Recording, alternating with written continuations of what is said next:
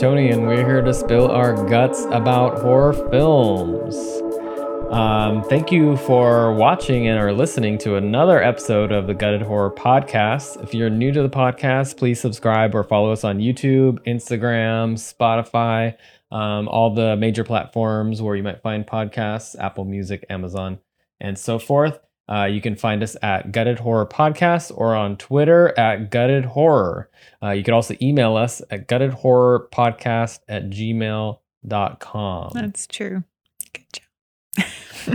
and you may notice that um, if you're watching this on YouTube, um, there are a few little differences to right. the set. Um, because it's it's I mean it's first of all, it's been a while, right? Since It's we've been a little bit, to- yeah. We've been on the hiatus. We just started and then went on a hiatus, but that's okay.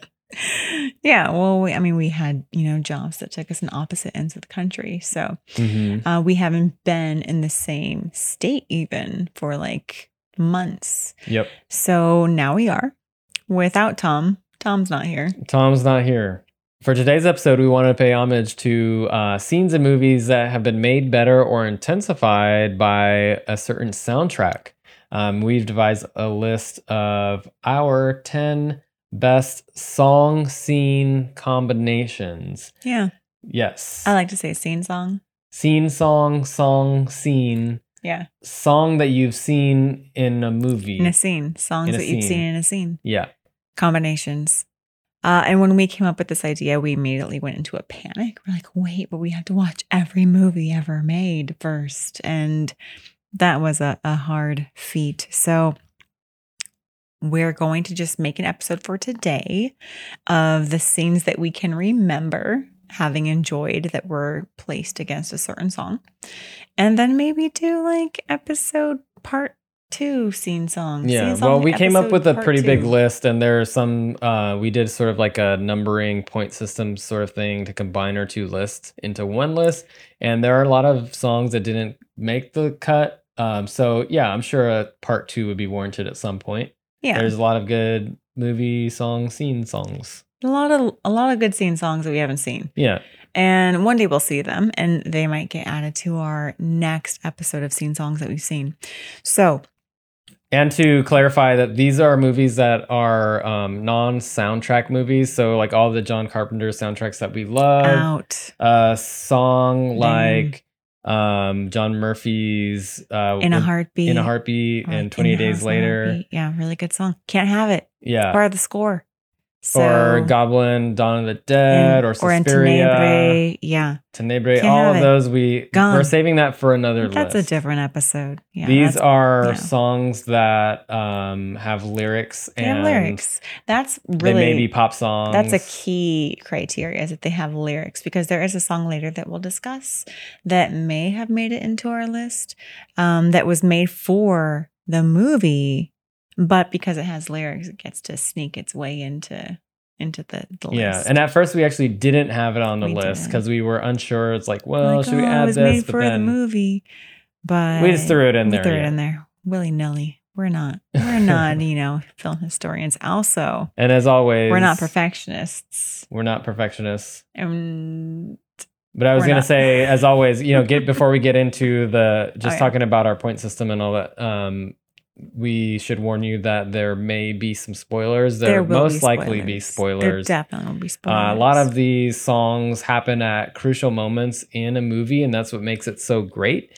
Um, so, Yeah. of course, there will be spoilers. So, we'll try to warn beforehand. or afterhand. We'll introduce the song and the movie. So, if it's a movie that you haven't seen and you're worried about Press it being spoiler, spoiled, Think about it. pause. I don't know. Yeah, pause, go watch the movie, and then come back to it. or maybe just like skip ahead.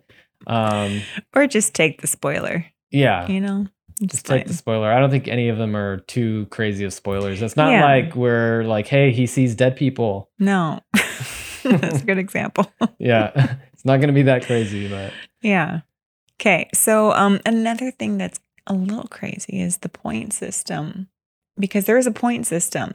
We are not mathematicians. We have taken statistics courses, Yeah. But It's just a really easy point system. It's Yeah. our number one song gets so we 10 like points. we like divide like we came up together with like 30 songs total. yeah, so we had a pool of 30 songs 30 that we songs choose collectively chose together. We each went into like a dark corner and like made our own top 10 scene songs and Out of that from list of that 30. list of 30 yeah. and we ranked them 1 through 10 and then we gave them points so like our number first choice the number one number choice. first choice. Number first choice. number first um got 10 points and then our 10th choice got like one point so like Right. let's say i picked jingle bells from jack frost as my Love that movie. Love that song. love that tune Was that in there? i don't know i'm assuming because it's anyway full disclosure that's not in our list So if that was your number one song. jingle bells from jack frost was my number one song and it was oh, okay so if it was my number one song Mhm. it would get 10 points from me alone. But let's say it was also in Tony's top 10, Let's and- say I, it was my number two song. It would get nine points. nine points. So then we do 10 plus 9. 19. Jingle Bells gets freaking 19 points. Yes. Yeah. Making, okay, so possible, the most points possible any scene song could get would be 20 points. And Right. That would only be if it was both of our number one. Anyway, if you get it, cool. If you don't, whatever. Just yeah, like, we tallied the songs, and then once we had the number of points that each song got, then we um, ranked those one to 10, and that is our list. that's our list. So Yeah. here we go. Let's get into it. Okay, I will start with um, number 10 on our list with four points is When the Man Comes Around by Johnny Cash, which was um, the opening credit song to the 2004 remake of Dawn of the Dead, directed by Zack Snyder. There's a man going round taking names, and he decides who to free and who to blame. Zack Snyder came into um, directing through music videos, Mm, so it, it is apt that he is making this intro song that was uh, very cleverly giving the audience the backstory of a zombie apocalypse after this really intense scene. Then it's like we don't need any of the backstory because this one song, music, almost music video, like because you had these sort of And it breaks Um, everything down for you because we get the opening scene with Sarah Polley Mhm. um, and her husband. And then we get the opening credits, and it's images interspliced of like, I think, actual footage with their fictionalized found footage, and also of what is happening um, biologically with um, the humans turning into zombies. Like, you know, little like slides of cells and cells dividing and mutating. Yeah. Is it some sort of CGI thing or is The I cells don't know. mutating? Yeah. I, I'm, I'm assuming so. Right. Um, I mean, I don't think they actually filmed cells mutating. I don't know if you can do that. And it's a pretty lengthy intro. It um, So they play most of the They song. They do play a good chunk of the song. They might play this whole song. I don't know. They Yeah. play a good chunk of the song. Yeah, and just you know Johnny Cash's um, very um, somber and almost like deadpan voice, just echoing when the man comes around, and you don't quite know who the man is. What is the man? Is the man death? I don't know. is man a zombie? yeah, Um, and it's it was also cool for me because this movie came out in 2004, Mhm. and this is sort of like post 9/11. Yeah, on the heels, 9-11, Yeah, And this was right around time when people were starting to take these sort of like videos out in the world. a lot of media was looking like like this, like these really bad cell phone videos. Um, I think this was just maybe slightly pre iPhone, but people had but video. digital on- cameras for sure. Yeah, so in this moment, everyone was like a witness to like what was happening in the world. Yeah, and so really cleverly, the intro took things that looked like they could be real footage, Yeah. and I think some of it might have been real footage. I think they were, yeah, very cleverly, like you know, intersplicing like real footage with the fictionalized found, found yeah, footage. so it was a, a great way to kind of set the tone for the movie, kind of see the societal collapse, and then you get these characters who are like, "Well, what do we do now? Let's hang out at the mall." Yeah. a lot of other great songs in that movie too. but you told me that the reason why this scene for you stuck or out. stuck out was because of the setting in which you saw it. Yeah, so yeah, um, so I saw this movie. I was I was in Paris actually. I was by myself watching the movie at a mall, and um, I yeah, this movie must not have been very popular in Paris because I was the only person in the theater, and the mall it. was closed. It was like the last showing, and when I got out of the theater, I was yeah, I had this like really kind of eerie. So you were feeling. alone and it almost felt apocalyptic. I think that's one of the big reasons why the remake of Dawn of the Dead is one of my favorites. Definitely my favorite remake, Well, it's just a good movie. and just stands out. Yeah. Yeah. it stands out for most people, but that experience that you had, I'm like jealous because I I, I was I- frightened. I know I I thoroughly enjoyed the movie, watching it like I think in my room on like DVD. But the fact that you got to experience it in that almost like 4D setting where you are isolated Unintentionally.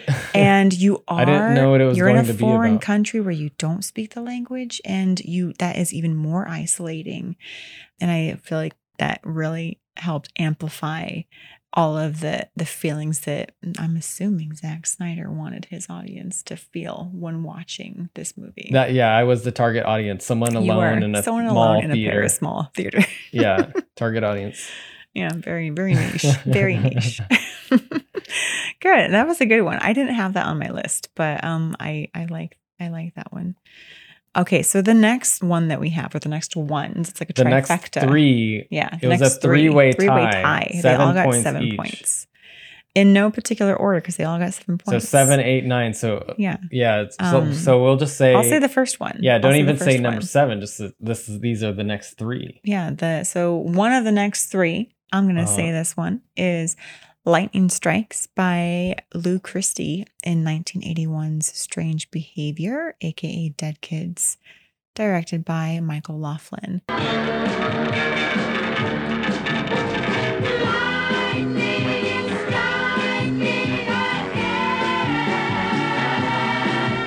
I've heard this song before. I've heard this song before. Um, I I had seen the movie. Uh, I don't know if Tony had. It plays during this uh, costume party scene in Strange Behavior, and I mean, I get the feeling that Strange Behavior was probably inspiration for Disturbing Behavior. I mean, Hmm. if if not the titles, then because of um, the subject matter. Yeah, strange behavior, also known as dead kids. Yeah. they got a rename somewhere in there. Yeah. In this setting, these kids have this little costume party. They're all dressed up like, you know, whatever, who knows? Like uh, someone is dressed like Flintstones. There's a Dracula somewhere. Um, and when this song comes on, they all just start hopping around and they start to hop in a very choreographed manner, almost like how you would see Cupid shuffle these days at a wedding. Everyone's doing the same kind of lion dance. But with this one, they are just in unison doing these little moves during this little party scene and almost the entire song with that veil of like, you know, mind control happening off in like the background somewhere throughout the movie. It's unclear as to whether or not these kids are in unison because they are all in unison being mind controlled or they're just kids and they want to feel part of this community and they want to feel part of something and they want to be doing the same thing anyway. And so the whole scene is just very jovial but creepy at the same time that they are electing to do the same thing in a very like automaton kind of fashion, even without the mind control um, as like an added um, effect. So I, I really enjoyed the scene. And this the whole movie has it has several songs that are very great. We're finding this out about a lot of the songs that we chose a particular song. They might have like three or four really good Yeah, they might have three or four, but I mean this is the one that stands out to me as like the most salient and the most um impactful scene song combination in the movie. It's a good movie. It was. It was good. Check it out, kids. the next one, part of the three way tie, is Good Vibrations by the Beach Boys from 2019's Us, uh, written and directed by Jordan Peele.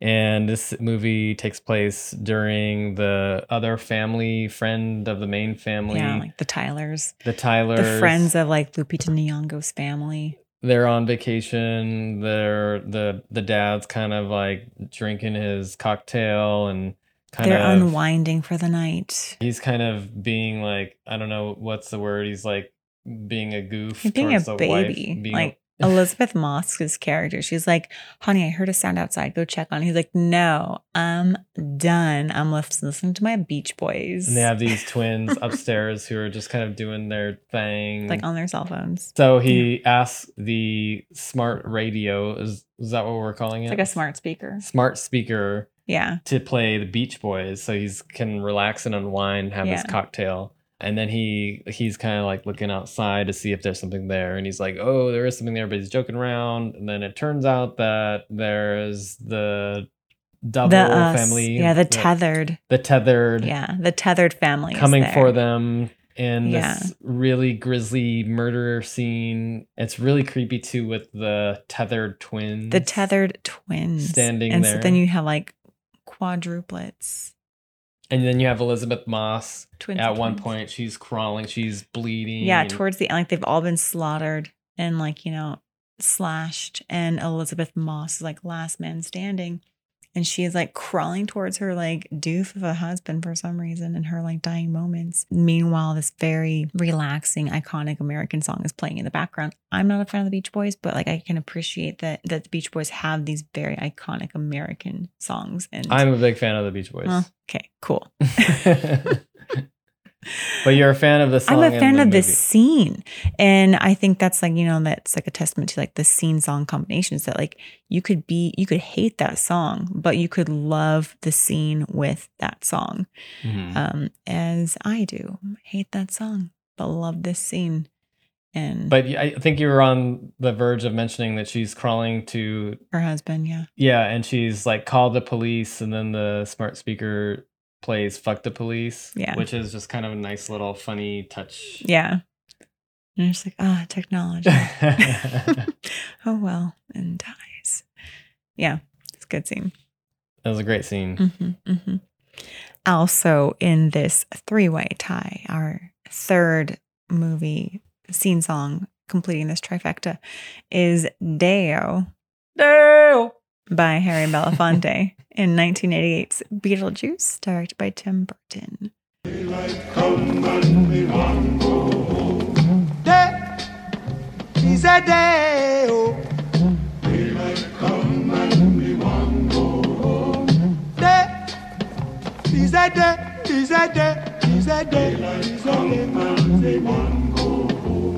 And it's that dinner party scene, of course. And I love this scene so much. I watched it again recently, and I think I love it so much because of Catherine O'Hara and what she does in this scene.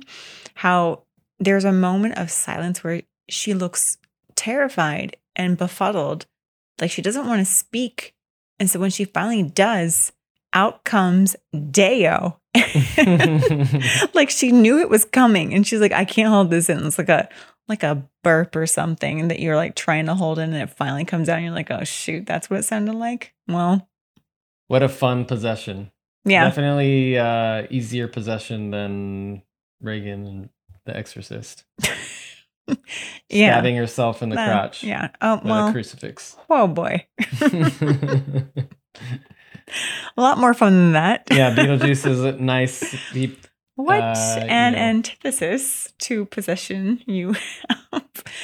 Um yeah so this was a, a very fun possession. And they're Mhm. like dancing around the dinner table and um the entire time like i'm just like watching catherine o'hara and her like i don't know how to stop this. I don't know if i want to. I'm very confused. And she keeps going.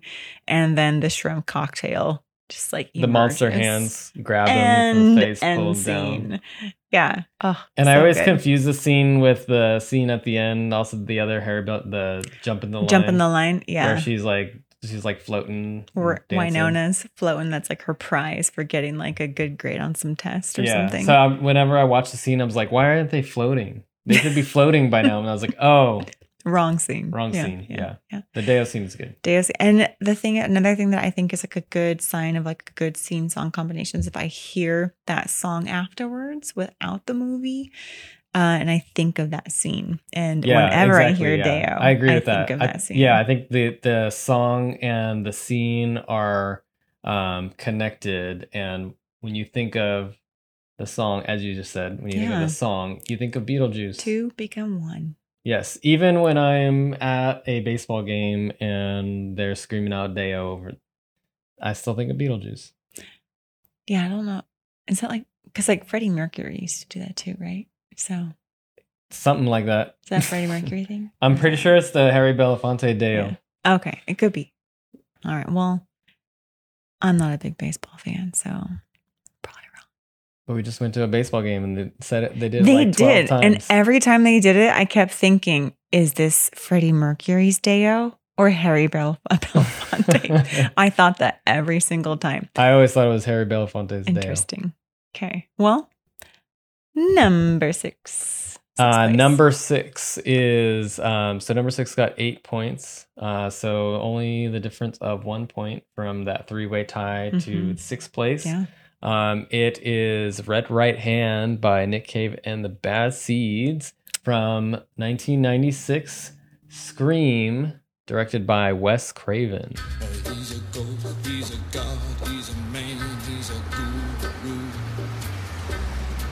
You're one microscopic cog in his catastrophic plan, designed and directed by his red right hand. Yep, it is. And this is the scene where um, the town's shutting down for curfew. and- curfew, yeah. for curfew. Everyone's paranoid on All the heightened dead alert. kids. Yeah. And you have uh, Dewey and Tatum and Sid, and they're and it's still like it's still like in the brightness of day, and that's why it's so unsettling that like the town is already shutting down for curfew and it's still very bright outside. And this song, it starts with like the gonging of the bells in that very like iconic red bright hand kind of a way. Um, and I think Sydney even makes a comment like, "Oh wow, this looks like the town that dreaded sundown." Um, and I had not heard this song before I saw Scream.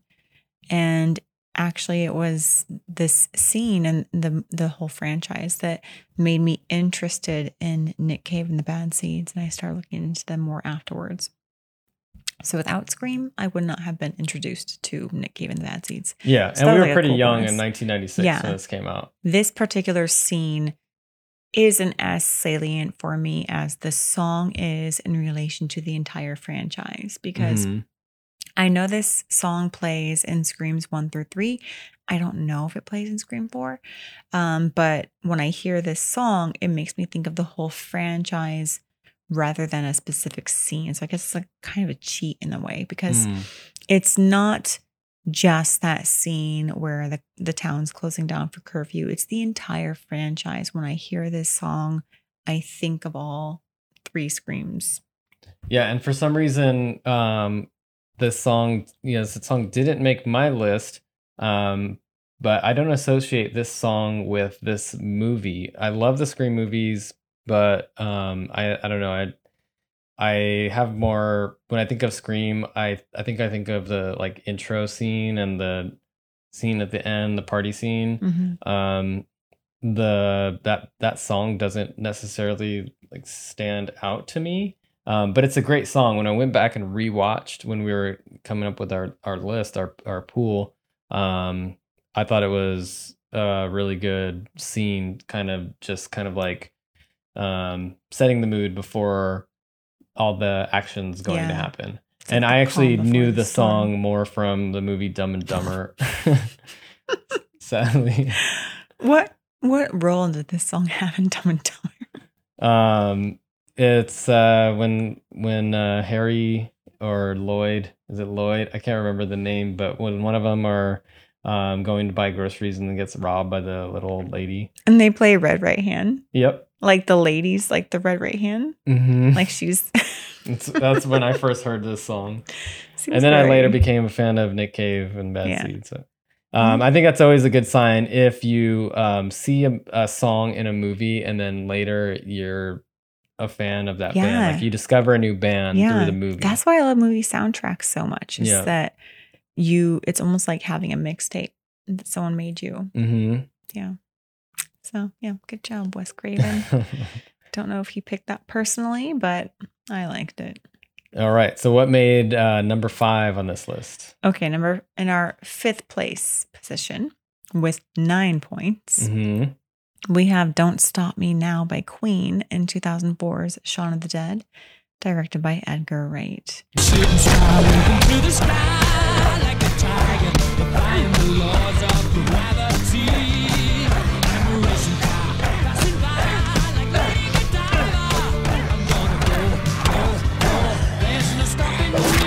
Yes. And this is that scene where the it's the climax the of the movie. the, climax of the movie. Um, I think the old um, owner of the bar, who's now a zombie, has unearthed from somewhere, and the boombox, with not the, the, The ju- jukebox. jukebox, jukebox starts playing this song, and I can't Liz- remember how how does it start playing? Does it just Someone bumps it. Someone bumps it. Okay, Someone right. bumps it, I think, or maybe Ed puts coins in it. Who knows? Um, but it starts playing, and uh, Liz and Shaun and Ed they all grab their like tool of choice and they start beating this zombie in unison or to the beat of "Don't Stop Me Now," and it's very like comical and well choreographed. And um, Diana or Diane and um, Shaun's mom are like moving to the beat of the song, but still watching and raptured by what's going on before them. And so I think Sean questions the song. He's like, "Why are you playing this song? It was on random." on random. Yeah, it's And then he has that really like quick line. He's like, "Kill the queen." kill the queen, which I'm sure went over well in uh, Britain, but or England. Anyway, Yeah, I'm sure it was all in good it's fun. probably like yeah for for us we're like ha ha. Um. Anyway, it was uh, quite a hoot, quite a hoot and a holler. I I love that that scene. Um. Yeah. Also, another uh, example of a movie that has a lot of really good songs has the like white lines in there. Yeah. dun-dun, yeah, and the the zombies in the back going oh, like singing along with them. Like, nah, he messed it up. yeah, there's a lot of good stuff. yeah, there. there is. It's a good another good soundtrack. Um. All right, number in our fourth place. Num- number four, moving right along with uh, 12 points. We have Free Bird by Lynyrd Skynyrd from 2005's The Devil's Rejects, directed by Rob Zombie.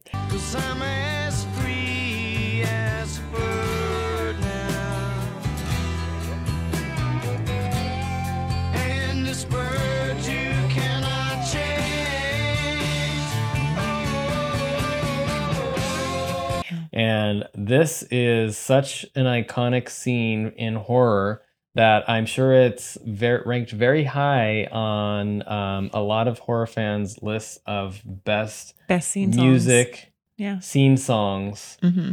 best music choice for a particular scene. Yeah. Um, and this one, um, for me, ranked really high. So for me, it was my number three uh, out of 10. Yeah. And the reason why it ranked so high, I'm not even a huge fan of Rob Zombie, um, but the scene was done so well, and it's um, it's just like shot beautifully. It has this like really nice aerial shot, and it's sort of like the Thelma and Louise moment of the movie where And it's right after our central characters just like, you know, escaped a very harrowing moment where it seemed like it was their end.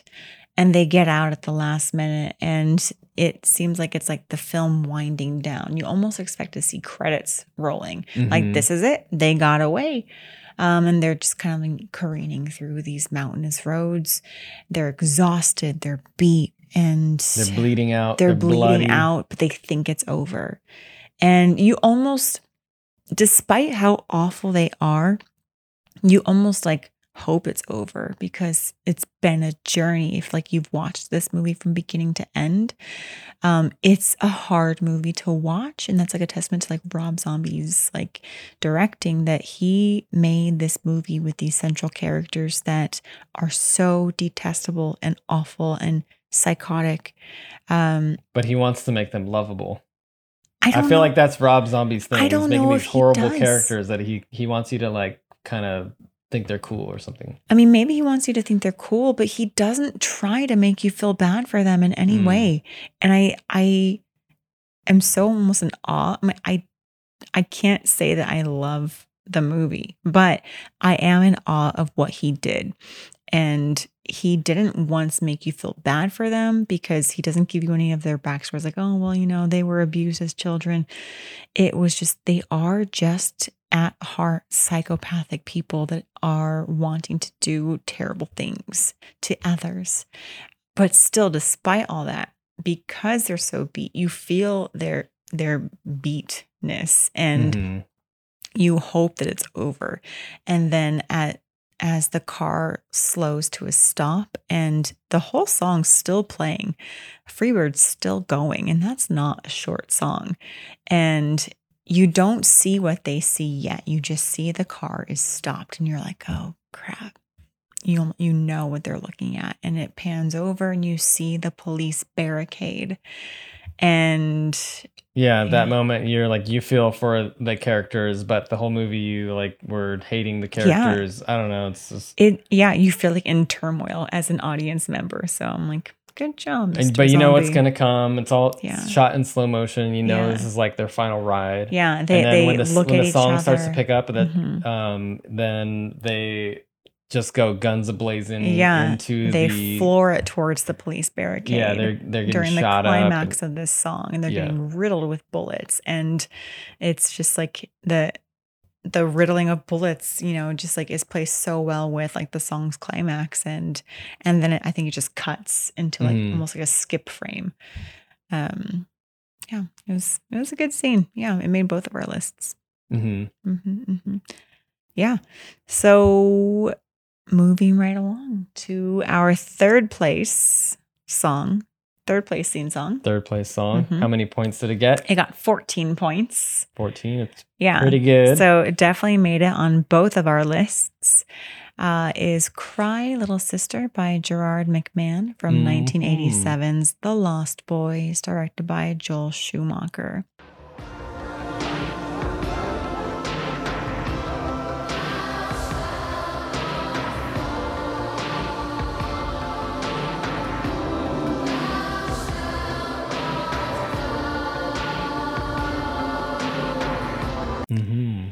And this song is one of those that we were talking about where like it was made for the movie, but it's not part of the score and it has lyrics, so it got to wedge its way into We almost list. didn't put it in there. almost didn't put it in.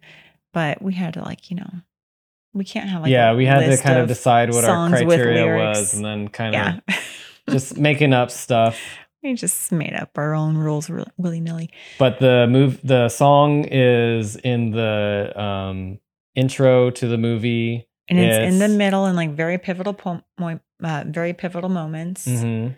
and it's like towards the end so it's like got like a sandwich effect going Right. They they play it throughout the movie at these pivotal moments. Yeah. Um, and it's a great song. It kind of has this like uh really s- sort of fun 80s synth mixed with like hair Yeah. band and very passionate there's like a like a choir element to Yeah. it. Um, it's very moody, I would say. yeah Uh, and just like the Lost Boys, it's kind of like you know that opening scene, they're kind of like traveling through the fog. Mhm. Um, it really sets the tone for the movie. Um, and like spoiler it, it happens during the, the point of michael's turn into Yeah. a vampire yeah, I think there's a there's a statute of limitations against spoilers of movies in the '80s. Can't spoil movies from the '80s. well fine i mean there are still some like 80s movies i haven't seen so i would like them to not be spoiled i appreciate the spoiler warning anyway um, i had read though that um, gerard mcmahon had made the song before having seen like a stitch of the film. And after he saw it, he had said that had he known what was going to happen in the movie, he would not have made the song. He did not want the song to be about the vampire. Uh, he wanted to be more about um, the longing for family from a rejected youth's perspective. Right. Um, and you were kind of reading into that as like the um the vampires are the lost Yeah. boys. They are the rejected youth. they youth. are the rejected youth, and so I, I still trying feel to like find it a family, they're to happen to be vampires, but um, they're still trying to find that acceptance in the world, and so I feel like the song still applies. So yeah. I don't think Mr. McMahon should second guess himself with this song. yeah. And once again, another movie where the entire soundtrack is amazing. Um, plenty of great songs. I have recently listened to the Lost Boys soundtrack in its entirety, and I can say that I liked most of the songs. Yeah. Oh, good. Well, Very 80s. yeah, that gets to be a different list. Like movies that had very well-rounded soundtracks, where we just That would be slow, like very specific I mean, song, top 10. Yeah. Anyway. All right. Let's move on. All right, number, two. Number two. Uh, number two with 17 points. which Mhm. means that it ranked very high on both of our lists, is um, Death by uh, The White Lies in 2014's A Girl Walks Home Alone at Night, written and directed by Ana Lily Amirpour.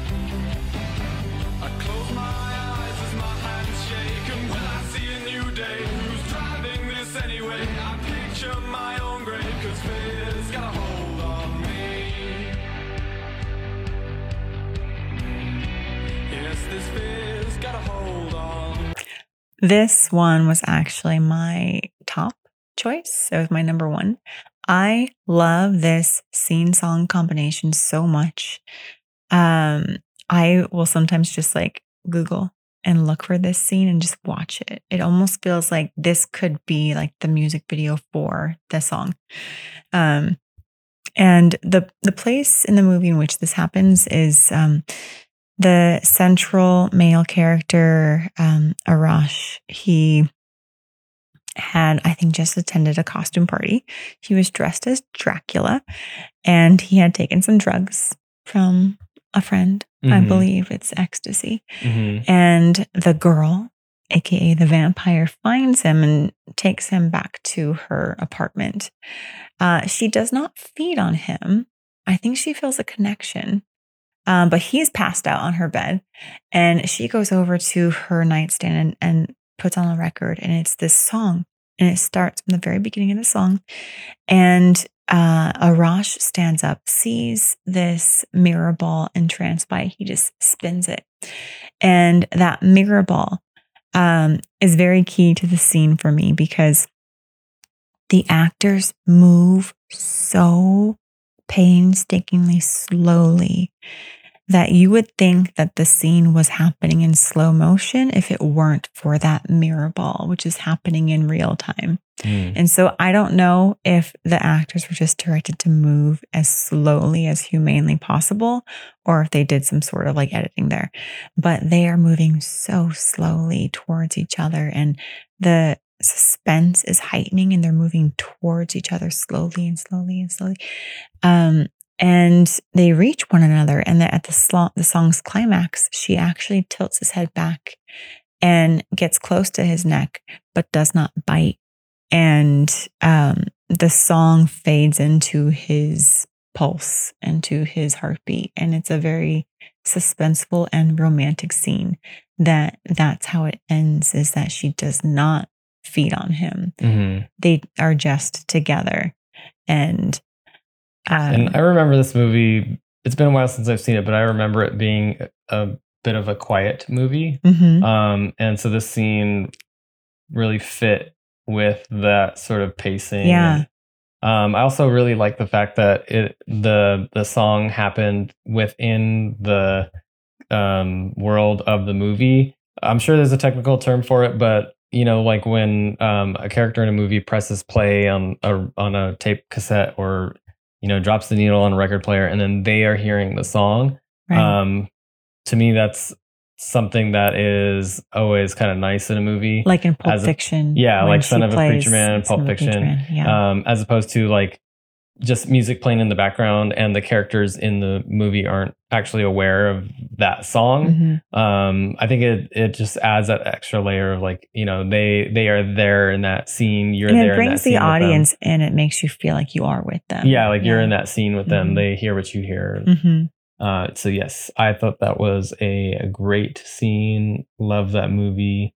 Yeah. Um, And I think shot. I think it is really hard for um for people to take time with things. Mhm, Like because we are in a very fast culture now. mhm. And I think to have a scene like that that really takes its time is unique. yeah, And to not be bored by it is also unique.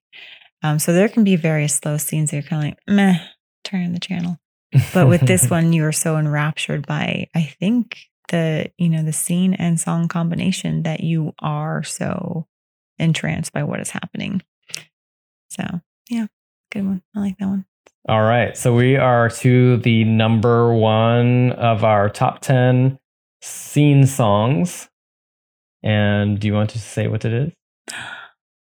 Is it my turn? Yep. Oh, okay. Our first place How many points? song with 19 points is Goodbye Horses by Q Mhm. Lazarus in 1991's Silence of the Lambs, directed by Jonathan Demme.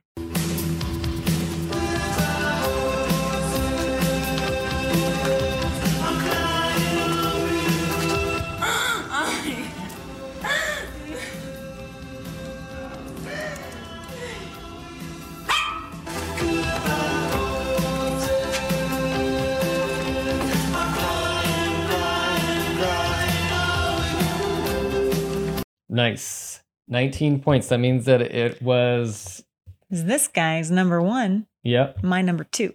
yep, So it got 19. 19 points. So a near perfect Mhm. score. Um, to me, Goodbye Horses is another one of those songs um, where you it's hard to separate the song from the scene in the movie. Mhm. Uh, whenever I think about that song, uh, I immediately think about Buffalo Bill doing his dance, Yeah. um, kind of like you know, prepping, doing his his beauty routine, and Yeah. um, he's doing his makeup, he's doing his wardrobe. It's like a cool Friday night for him.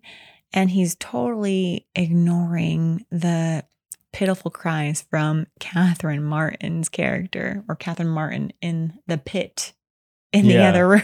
Yeah, He's like, whatever, my victim. I'll get it's to an her amazing later." song. Yeah. Um, we like this song so much that we chose it as the as our first It's our dance, first dance at our wedding. Yeah. which is why I'm surprised that it wasn't your number one song. I just love that death scene so much from Girl Walks Home Alone at Night.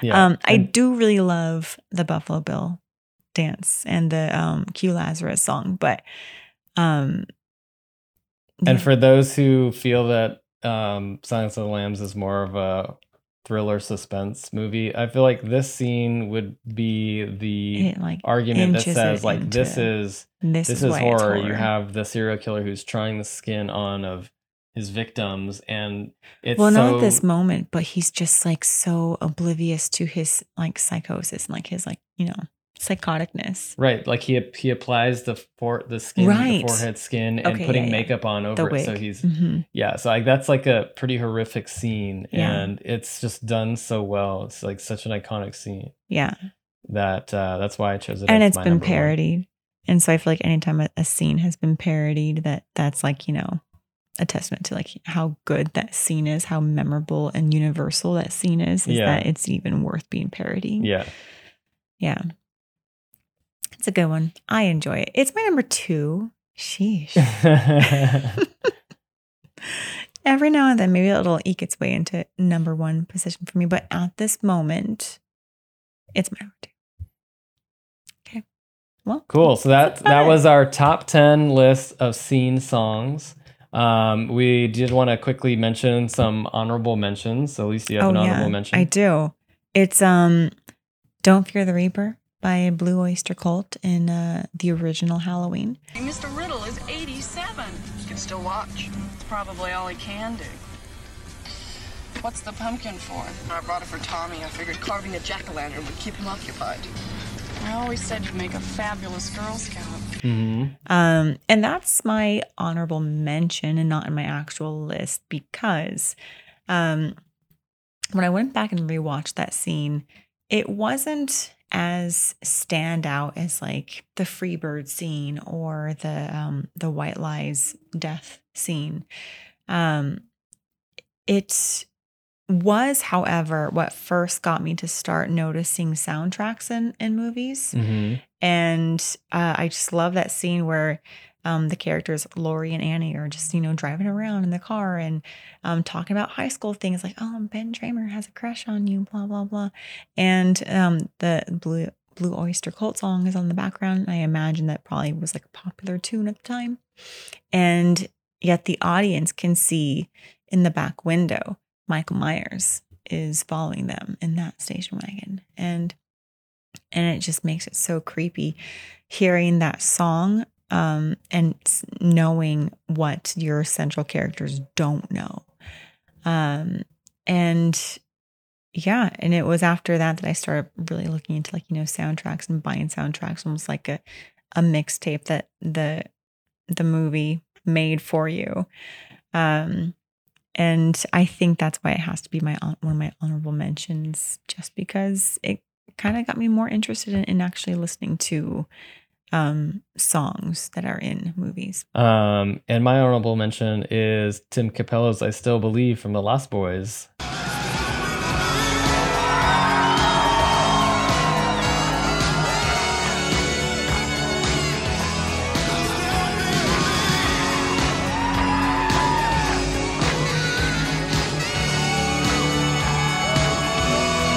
And uh, like I was saying before, um, lots of great songs in that movie. The movie holds a high nostalgic value for me. Um, and that scene is unforgettable where you have Tim Cappello, Those moves. yeah, buff guy with a saxophone dancing sure. around. Yeah. Um, Michael's eyeing Star, and the crowd's going wild. Like they're like headbanging. and, like, Stars eyeing Michael, around. but also really eyeing Tim Cappello. Yeah, she's doesn't know she's who into to Tim. choose. Yeah, yeah. uh, it's such a, such a good song, such a good scene. Yeah. That's my honorable mention. It's a good one. Good one. Yep. What? We did it. Yep. So that's our list. Um, top ten scene songs. Yeah. So thanks for tuning in. Um, it, once again, if you are watching on YouTube, make sure to subscribe. Um, if you're listening on one of the podcast uh, platforms, go ahead and download and um, write us a review. All that good stuff really helps us out. Thank you. Thank All you. right. This has been an episode of Gutted. It.